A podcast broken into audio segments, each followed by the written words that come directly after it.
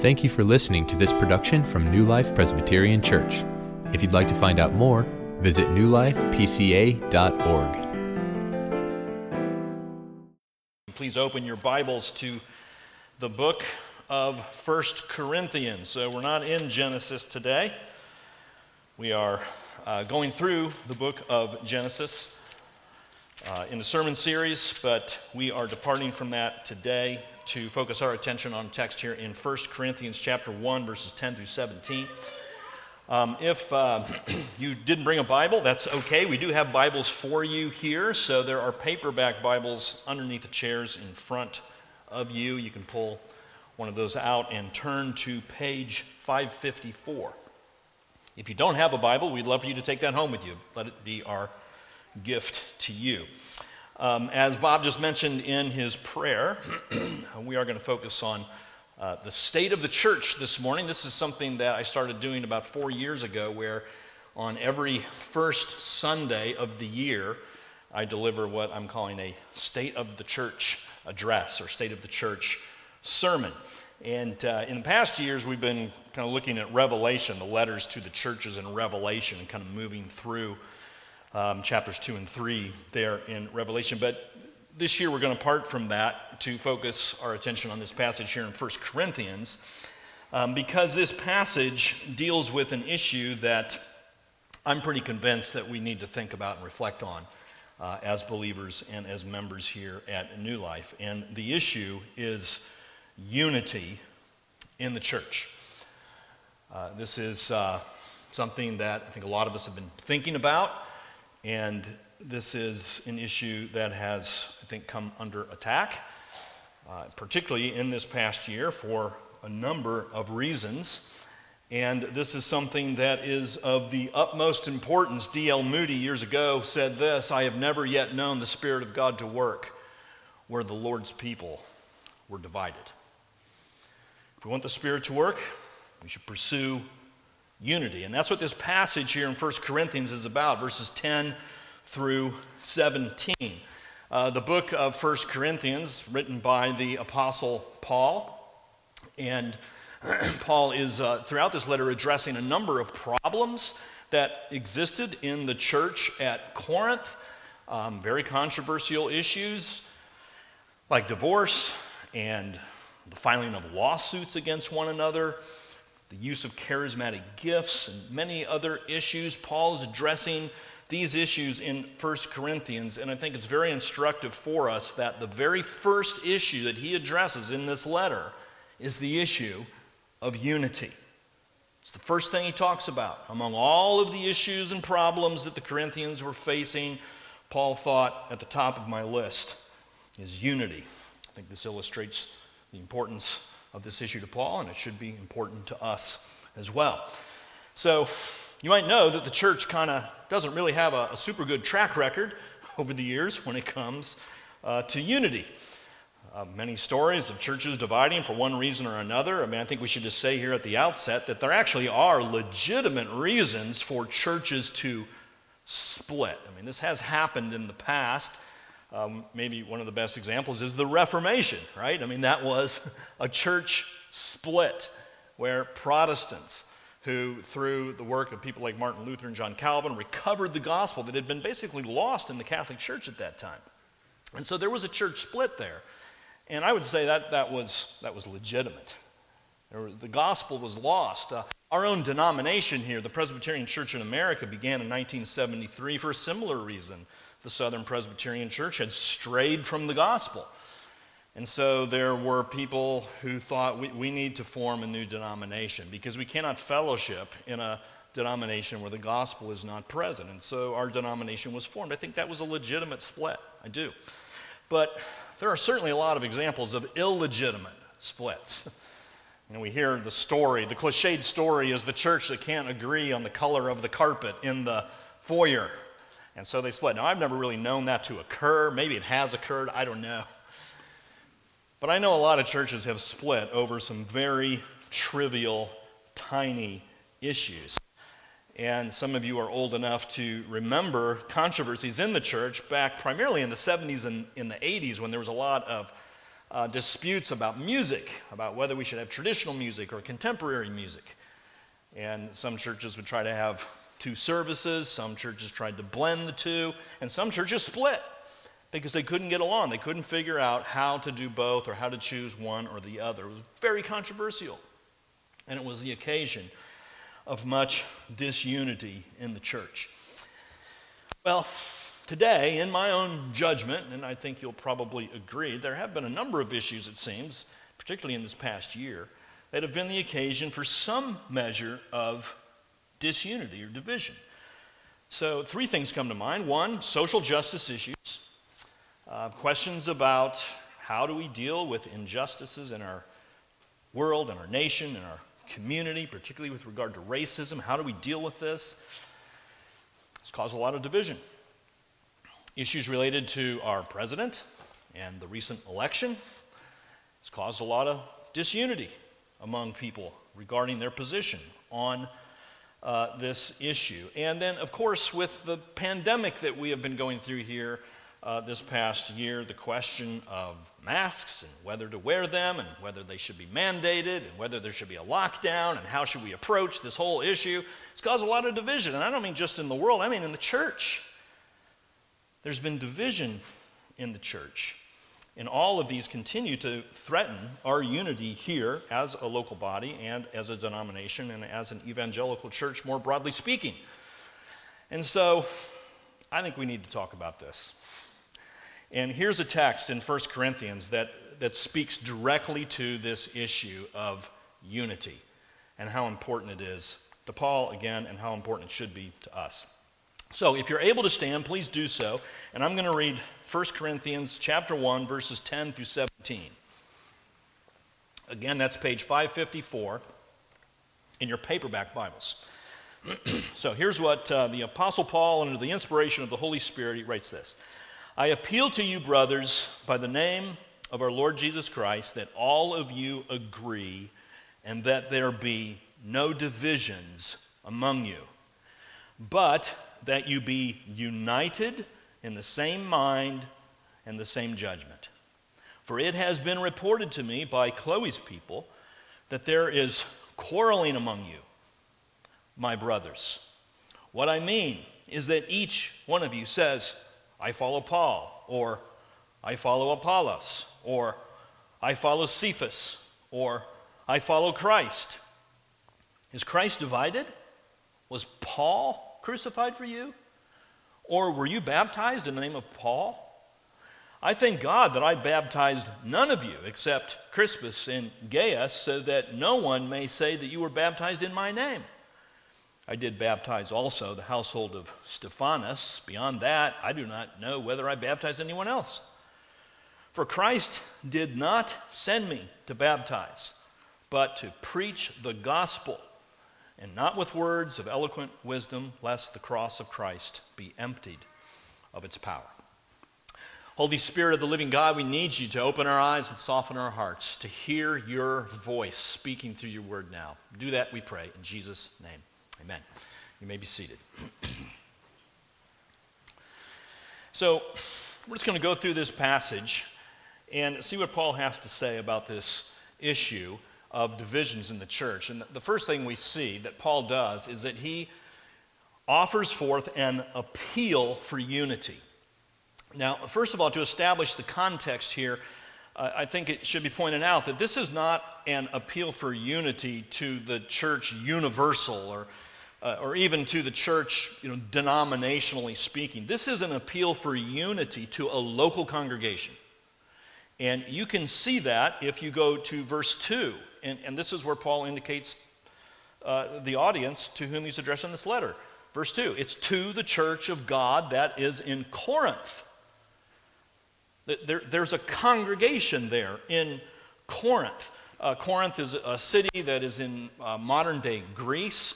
At this time of Paul's writing, 2,000 years ago, it was a, a very sophisticated city, large city, cosmopolitan urban area, very pluralistic. A lot of different religions were uh, pursued there. And Paul came into that city and, and he planted a church. He started his own congregation there. And so there had been no churches there before. So when it says to the church of God that is in Corinth, that's most likely referring to just a small group of believers, a congregation, a local body, not unlike this one. And that's who Paul is speaking to a local church. And as I have already mentioned, um, uh, there are a, a, number of issues arising in this Corinthian church. And so, what happened is the members of the church would write letters to Paul saying, Paul, what do we do about this? And what do we do about that? And Paul would write letters and send them back. And that's what these letters are in our Bible, 1st and 2nd Corinthians. So, Paul is sending this letter back, addressing, answering their questions. And again, the first thing he wants to address is unity. And then Paul makes his appeal.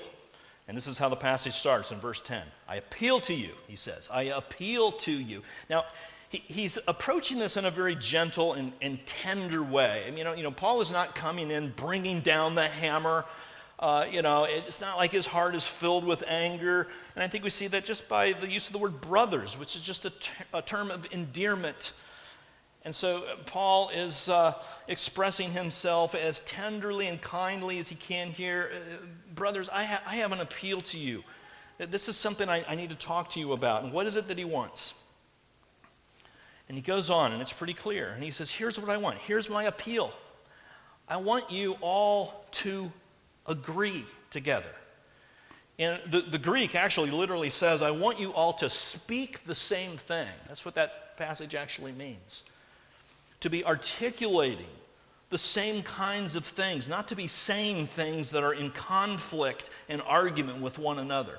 He goes on, he says, I, I don't want there to be any divisions. Let there be no divisions among you. Now, again, he's talking to a local congregation. I don't think that this is a passage that would say the Reformation was unbiblical.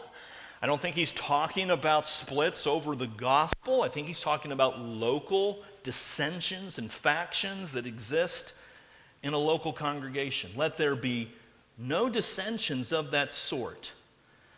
And what I want, here's my appeal as he goes on in verse 10 I want you to be united, I want you to be together. I want you to be in union, in the same mind and in the same judgment, so that you think about things in the same way, so that there's agreement in the judgments that you make about God and the world in which we live and the issues of the gospel. Now, you know, when you read this, you first of all might think, what? Is this really true? Is he saying that we're supposed to agree on everything?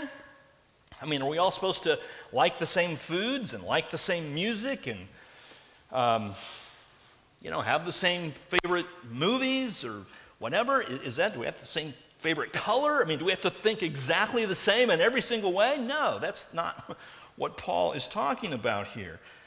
He's not calling just for a vague unity for the sake of unity thing. He, he's not uh, calling for what we're hearing on TV a lot with regard to the pandemic. You know, we're all in this together, just this kind of loose, vague kind of unity. What Paul is calling for here is a unity, the same judgment, and the same mind regarding the gospel. That's what's absolutely central here. And we know that because if you look back in verse 9, look what he says. God is faithful by whom you were called into the fellowship of his Son, Jesus Christ our Lord. That's the unity. The unity that we have as a church is around God's Son, Jesus Christ. That's the foundation. That's the truth. That's the glue that holds us together. This is what we agree on. So when he says have the same mind, same judgment, it's about things like this. We all know we're sinners. We don't deserve the love of God. There's nothing we can do to save ourselves. We need to agree on that. That God sent his son, sent Jesus into this world, that Jesus was the God man who lived a perfect life in obedience to God, that he laid down his life, he gave himself, he bled on Calvary, he died. And he was resurrected from the dead, literal bodily resurrection, not some spiritual resurrection. The man who went in came out in a resurrected body, and he lives today, resurrected, ascended to the right hand of the Father. And now, those of us who trust in him, we don't save ourselves by the things that we do, by our morality or our goodness. No, we trust what Jesus did. That's, we agree on that. We're of the same mind on that. We're not saving ourselves by our works and our religion and our morality. And because we've been saved by this great God through Jesus Christ, we want to please Him. And so we look to His Word and we believe the Bible is the way God speaks to us. We believe this is authoritative and we submit ourselves to the authority of this book over all other voices in this world and culture. The Bible is our authority. We agree on that. We're of the same mind on that. And we know that there is a day coming when Jesus is coming again and he's going to bring history to a close and we're all going to stand before him and give an account of ourselves. We agree with that. We know that's going to happen. That's what gives us hope because the new earth is coming one day when all tears will be wiped away and all injustices will be made right. And we hope in that. We know it's going to happen and we agree on that. We're unified in that. There's a lot of things we might disagree on. But we don't disagree on those things. It's interesting, Paul uses the word fellowship of his son. We have fellowship with one another. But, friends, we don't have fellowship with everybody. We don't have fellowship with people who reject the things that I just described to you. People who are unbelievers, people who are not Christians, they don't think they're sinners, they haven't believed in Jesus, they don't live for Him, they don't regard His word highly. We don't have fellowship with them. We're not unified with them. We have friendship with them. yes, we're their friends. We love them. We reach out to them. We play with them. We work with them. We live with them. But we don't have fellowship with them. The fellowship that we have is around the gospel. And the gospel has certain doctrinal points, it has assertions that are made that we either accept or reject. And so, a guy named Martyn Lloyd-Jones, he, he said this the whole tendency today is to discourage talk about doctrine and to urge that we work together, pray together, and evangelize together because doctrine divides. Let's not talk about the essence of the gospel because that might make us disagree. Let's just get along with everybody. But the fact is, there is no unity apart from truth and doctrine. And it is departure from this that causes division and breaks unity. When people depart from the gospel and they say, I'm not so sure that Jesus is God. I'm not so sure the Bible is reliable. I'm not really sure that he's risen from the dead. I don't really think I have sins that need to be paid for on the cross. People start saying stuff like that. Now you're thinking, I, don't know if we have fellowship. I don't know if we ha- I don't know if we're united, given the things you're saying. We might have to split. That, that's, that's totally legitimate. So I just want you to see this that when Paul is calling for unity and no divisions, he's not talking about just with anybody indiscriminately. It's a unity based on the gospel. And we see this throughout the New Testament. There's always this emphasis on unity, but unity connected to truth. This is Jesus speaking to the Father, praying the high priestly prayer. And Jesus says, For their sake, that's for the sake of his disciples, I consecrate myself that they also may be sanctified in truth. In the truth. I do not ask for these only, for his disciples at that time, but also for those who will believe in me through their word. That's us. That they may all be one. That's Jesus' desire. Unity in the truth. Here's Romans 16, 17. This is Paul again. I appeal to you, brothers, to watch out for those who cause divisions and create obstacles contrary to the doctrine that you have been taught. The doctrine of the gospel You've been taught that when people oppose that and depart from it, it creates division. So avoid them.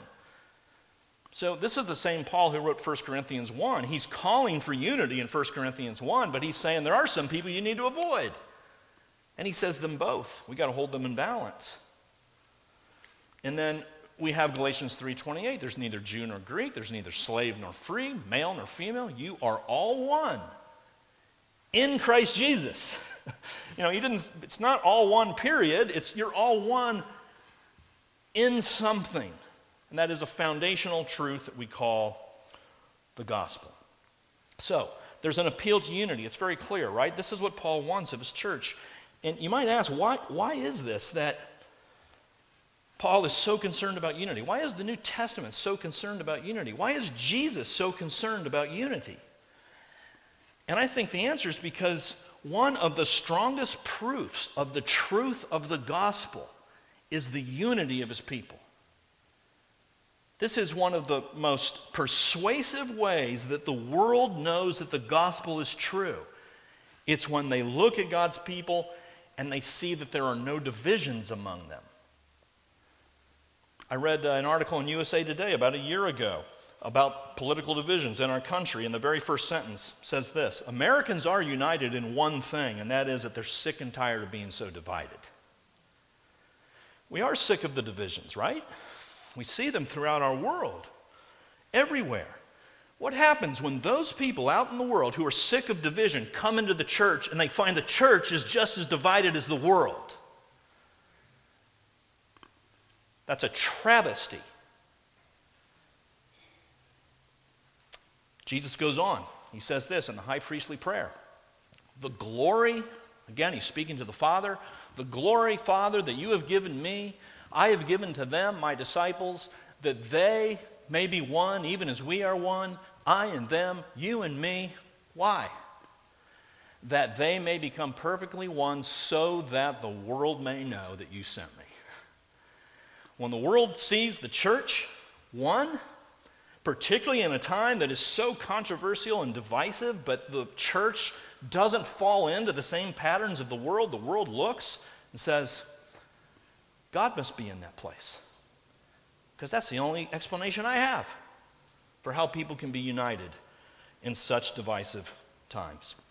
Friends, whatever your position is on social justice issues and on the election and on President Trump and the wearing of masks, I assure you, unity in the church is more important than them all. Unity in the church is more important. No matter how strongly you hold to your position, church unity is more important. And so that's Paul's appeal, an appeal for unity. Now, why does he offer up this appeal? And the reason is because there's a problem. And the problem is division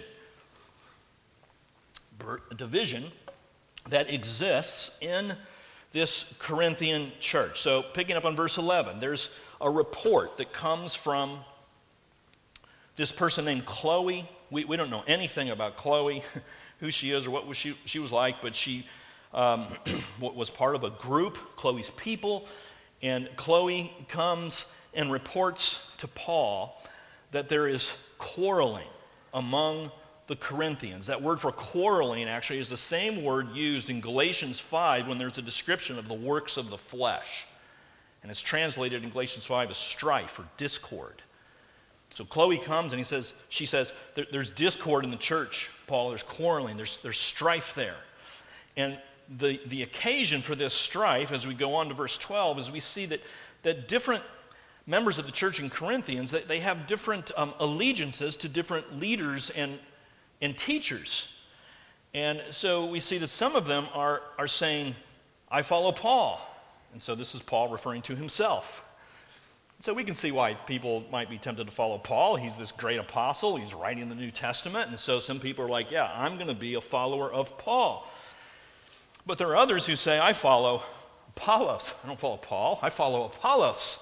Now, Apollos um, was a guy that Paul met in the city of Ephesus it says in the book of Acts that Apollos was an eloquent man, so he was a really good speaker. And people were just drawn to him because he communicated so well. So some people said, I am of Apollos. But then others said, I am of Cephas. Cephas is Aramaic for Peter. So this is Peter, the Peter we know from uh, the Gospels, and who wrote 1st and 2nd Peter, you know, a very high-ranking individual in the early church. Some people said, no, Peter's my man. I'm going to follow Peter. And then lastly, at the end of verse 12, there are some who say, I follow Christ. Now, we might say that's the right answer, right?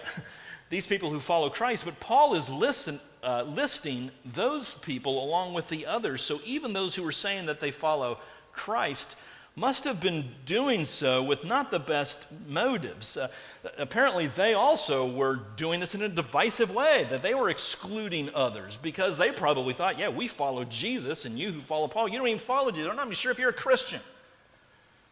We are the ones who follow Jesus, you who have identified with Paul, Peter, and Apollos. Not so sure about you. And so their claims were resulting in divisiveness. Now, notice here that Paul is not critiquing the teaching of these individuals, of Apollos or Cephas. I mean, Paul would have something to say about that. He's very concerned about doctrinal precision, but he doesn't even bring that up. So I think the assumption is that probably Apollos and Cephas were teaching something quite in line with the gospel. I mean, their teaching was probably very sound. The problem, though, for Paul is they're being divisive about it. It's, it's not a heresy, it's not a false teaching issue, it's a divisiveness issue. And Paul doesn't even exempt the people that follow him, he lists them first. Some say, I follow Paul. You'd think that maybe Paul would want to throw them a bone or something. I mean, these are his own followers, but he says, I'm not even letting you off the hook, people, you people who claim me as your leader, because you're doing this in a spirit of factions and cliques, and there's a party spirit here. He goes on in verse 13, and he's just kind of exasperated. Is Christ divided? He's like, What is the matter with you people? Is Jesus divided up into sections? So one of you has a little piece of Jesus, and another of you has a different piece of Jesus? And he goes on, he says, Was Paul crucified for you? Did I die on the cross for you, Corinthians? If I didn't, then why are you giving me such allegiance? I didn't pay the penalty for your sins. Jesus did. We are to unite around him. That's what Paul's point is here. He just, he, he's just, he's not going to tolerate this divisiveness. It's like he sees there's distrust that's settling in in the church in Corinth. They're looking at each other with suspicion. I don't know about those followers of Apollos. I don't know about them. They're up to no good. Those followers of Cephas, do you know what I heard about what they think and what they believe? I don't know about them. I don't think I'm going to church with them anymore. There's distrust, there's suspicion, and the same thing exists on these issues that I'm talking about. The same thing exists. It's like with regard to our, our, our president. It's like those who support him, some would say they're they have no concern for character, but those who won't support him, they're anti American. When it comes to social justice issues and racism in particular, there's a you know, certain way to deal with racism, but if, if you deal with it that way, you're a Marxist. But if you deal with it another way, you're a racist because you don't understand and you don't get it. When it comes to masks, it's like those who won't wear masks, they're, they're careless, they don't care. But those who do wear masks, they're driven by fear. Right? You've heard all these things being said. That these are accusations that are made in an attitude of suspicion and distrust. And Paul is confronting it and saying, I, I, won't, I won't have it. Maybe some of you know about this book called The Screwtape Letters uh, by C.S. Lewis. um, really fascinating book. And in this book, C.S. Lewis gives this fictional account of a conversation that's taking place between two demons. All right, so one demon is named Screwtape, and he's kind of the mentor. And another demon is named Wormwood, and, and he's the, the, the apprentice, or the kind of the pupil, or the student. And Screwtape is giving advice to Wormwood and particularly its advice about how to destroy a Christian and how to destroy the church. And so, you know, whenever you see the word enemy in that book, it's referring to God because it's from the perspective of demons who call God their enemy. And so um, th- there's this conversation that, that's going on, and it's very interesting. There's a chapter in the book where they begin to talk about a current issue of the day. And so this was written many years ago, but the, the issue was in World War II, in Britain, C.S. Lewis was British, and so he was writing in Britain. There was, there was controversy actually during World War II, even among Christians, about whether to engage in the war or not. And so there were some who were, uh, said, yes, we need, to, we need to fight. They were called patriots. And there were some who were like, no, no, no, I don't think this is a good idea. And they were called pacifists. And so C.S. Lewis just brilliantly works this, uh, uh, just writes this, this uh, account of the way these demons look at the situation And they're like, this is perfect. What an opportunity for us to sow seeds of discord and dissension in the church.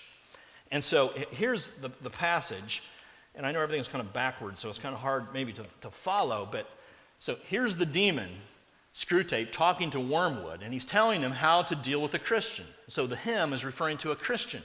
He says, Here's what you do let him, let the Christian begin by treating the patriotism or the pacifism as part of his religion. It's not a separate political issue anymore. No, it's bound up in his faith. That's the first step. Let them see these things as inseparable.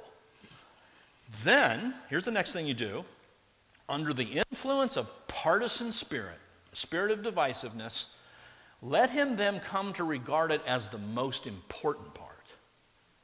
It, it's even more important than the gospel. It's, it's more important than sharing Jesus with people. It's more important than loving brother and sister.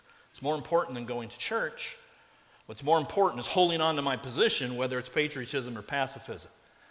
And he goes on, provided that meetings and pamphlets and policies and movements, causes and crusades matter more to him than prayers and sacraments and charity, his work in the church, he is ours. Belongs to us. These are demons speaking.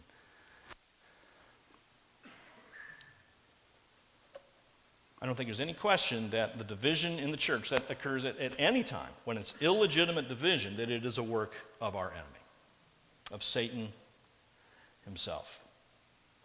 I remember in seminary, I had a, professor named Jerram Barrs, a very humble, godly guy. I remember him telling a story saying uh, he'd been at Covenant Seminary for 12 years, and he said, You know, we've never had any disagreement among the faculty at the seminary.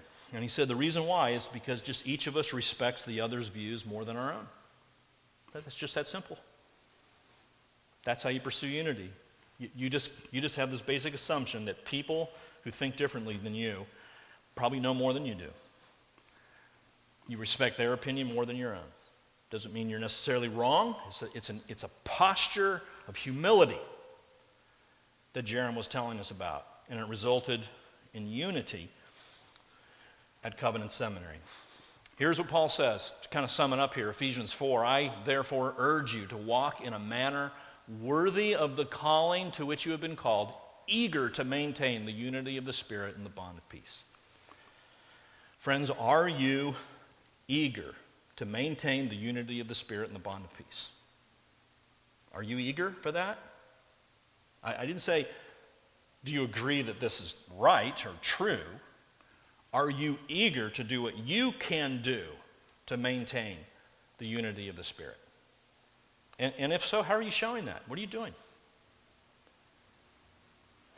So there's a problem of division in the church. That's why Paul does this appeal to unity. But then lastly, there's the priority of the gospel that we see pretty clearly here um, through verses 14 to 17 the occasion here for the divisions in the Corinthian church are, as I mentioned, these people um, uh, committing themselves to different teachers, but it wasn't just their teaching. Apparently, it had to do with who baptized them. That was really the issue. So um, you'll, you'll see here that um, Paul says in verse uh, 13, or were you baptized in the name of Paul? So now Paul's kind of getting to the issue. Apparently, people were saying, you know, Cephas baptized me, Apollos baptized me, and they thought there maybe were something uh, superior in those baptisms. And so uh, they began to give their allegiance to these people o- over others. And um, it's very interesting how Paul handles this. It's, it's a very kind of a dismissive way in terms of baptism here. Basically, he just says, Look, if this issue of baptism is going to divide us, I'm thankful I didn't baptize any of you. Look what he says in verse 4, 14. Exactly that. I thank God that I baptized none of you. And then he remembers, well, okay, yeah, Crispus and Gaius, I baptized them. Um, verse 16, he, remembers also the household of Stephanas. Beyond that, I, I don't know whether I baptized anyone. so apparently it wasn't Paul's practice to baptize. That might strike you as a little bit odd. He's an apostle. You know, Jesus didn't baptize either. And, you know, why? I, I guess, you know, there's different thoughts about that. Maybe it's because they didn't want this kind of division to happen. I mean, imagine if Jesus baptized people and, and, and Apollos baptized somebody. I mean, imagine the division that would create. I was baptized by Apollos. Oh, yeah? I was baptized by Jesus. And so Paul says, you know, I kind of wish I didn't baptize anybody if this is going to result in disunity if this is going to result in this kind of faction and dissension. And the reason why Paul can say this is because he realizes that baptism is secondary, it's a secondary matter. The gospel is primary, baptism is secondary. Now, don't hear me wrong. Baptism is important. It's very important. Uh, the scriptures command it. Jesus in the Great Commission, he, he says Go to his disciples. Go, make disciples of all nations, baptizing them in the name of the Father, Son, and the Holy Spirit. Baptism is important. If you're a Christian here today and you've not been baptized, you need to be baptized. And you can come and talk to me. We'd be delighted to baptize you right here at, at New Life. If you're a Christian and you've not been baptized, you need to be. But, friends, that baptism is not going to save you. Baptism does not save. Baptism of infants doesn't save the infants, as we tell you that over and over here. But you know, baptism as adult doesn't save you any more than baptism as an infant. There's no power for salvation in the waters of baptism. Just like this wedding ring doesn't necessarily make me married to my wife, it's a symbol of my marriage to my wife. That's it. And baptism is the same way. It's a symbol of the gospel, but it's not the gospel in itself. It points us to the gospel. I don't mean to trivialize it, it's important. You should be baptized if you haven't been baptized. To refuse to be baptized is disobedience. It's important, but it doesn't save. It's secondary. The gospel is primary. And if I can apply this one more time to our current situation, I don't for a minute want to suggest that who we vote for is unimportant. It's not unimportant, it is important. I don't mean for a second to suggest that social just, justice issues are unimportant. They're, they're very important. How we approach injustices in our world, how we oppose the evils of racism, that's, that's very important. And how we handle ourselves in a pandemic, how we proceed with wisdom and prudence in this very unprecedented and unusual time, it's important. It's very important. But they're all secondary. Just like baptism. They don't rise to the level of the gospel. And therefore, they shouldn't divide us. If baptism wasn't supposed to divide the Corinthians, how can we say these lesser issues should divide us? The, the, the gospel is, is primary. No one is saved by by, by be, going through some outward ritual or about some religious custom and just submitting themselves to the waters of baptism. That doesn't save you. It's, it's through your personal belief in Jesus. That's what saves. As a response to that, you want to get baptized, but that's not what saves you. Baptism, it's your belief, your repentance, faith in the gospel. And I think we can apply that to the issues that face us now. So, this is Paul's point here at the end of this passage. There's a priority of the gospel over all other issues. During the founding of our nation, 200 or so years ago, there was a lot of discussion about independence from Britain. You know, maybe you know your American history, but um, there was a lot of discussion about that. In fact, there was a lot of division among the founders of our nation about whether to separate from Britain or not independence was a big thing, you know. I mean, if we break off from Britain, uh, that could mean severe penalties. So there were some who were like, yes, we should fight for independence. There were others who said, no, we should remain loyal to the crown. We should remain loyal to, to Britain. And there was arguing and there were disputes in Congress.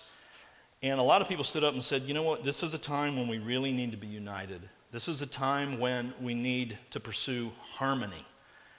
And it's reported that Ben Franklin stepped forward and said, friends, in this case, we must hang together or we'll hang separately. Kind of a little bit of humor there, but it's a very serious issue. We got to hang together because if we don't, we might hang separately. If this doesn't work out, we're going to die at the hands of the British Crown. They'll hang us for this. It's like the stakes were high in their mind. Therefore, we got to hang together. We've got to be united. The stakes were high for them, friends. The stakes are higher for us as Christians. Not because we're going to be executed or, or, or, be hanged, but because we have a Savior who hung on a cross for our unity. He gave his life to pay the penalty for our sins that we might be united in love with one another, that we might speak the same things, that we might be united in the same mind and the same judgment. The stakes are high for us as well.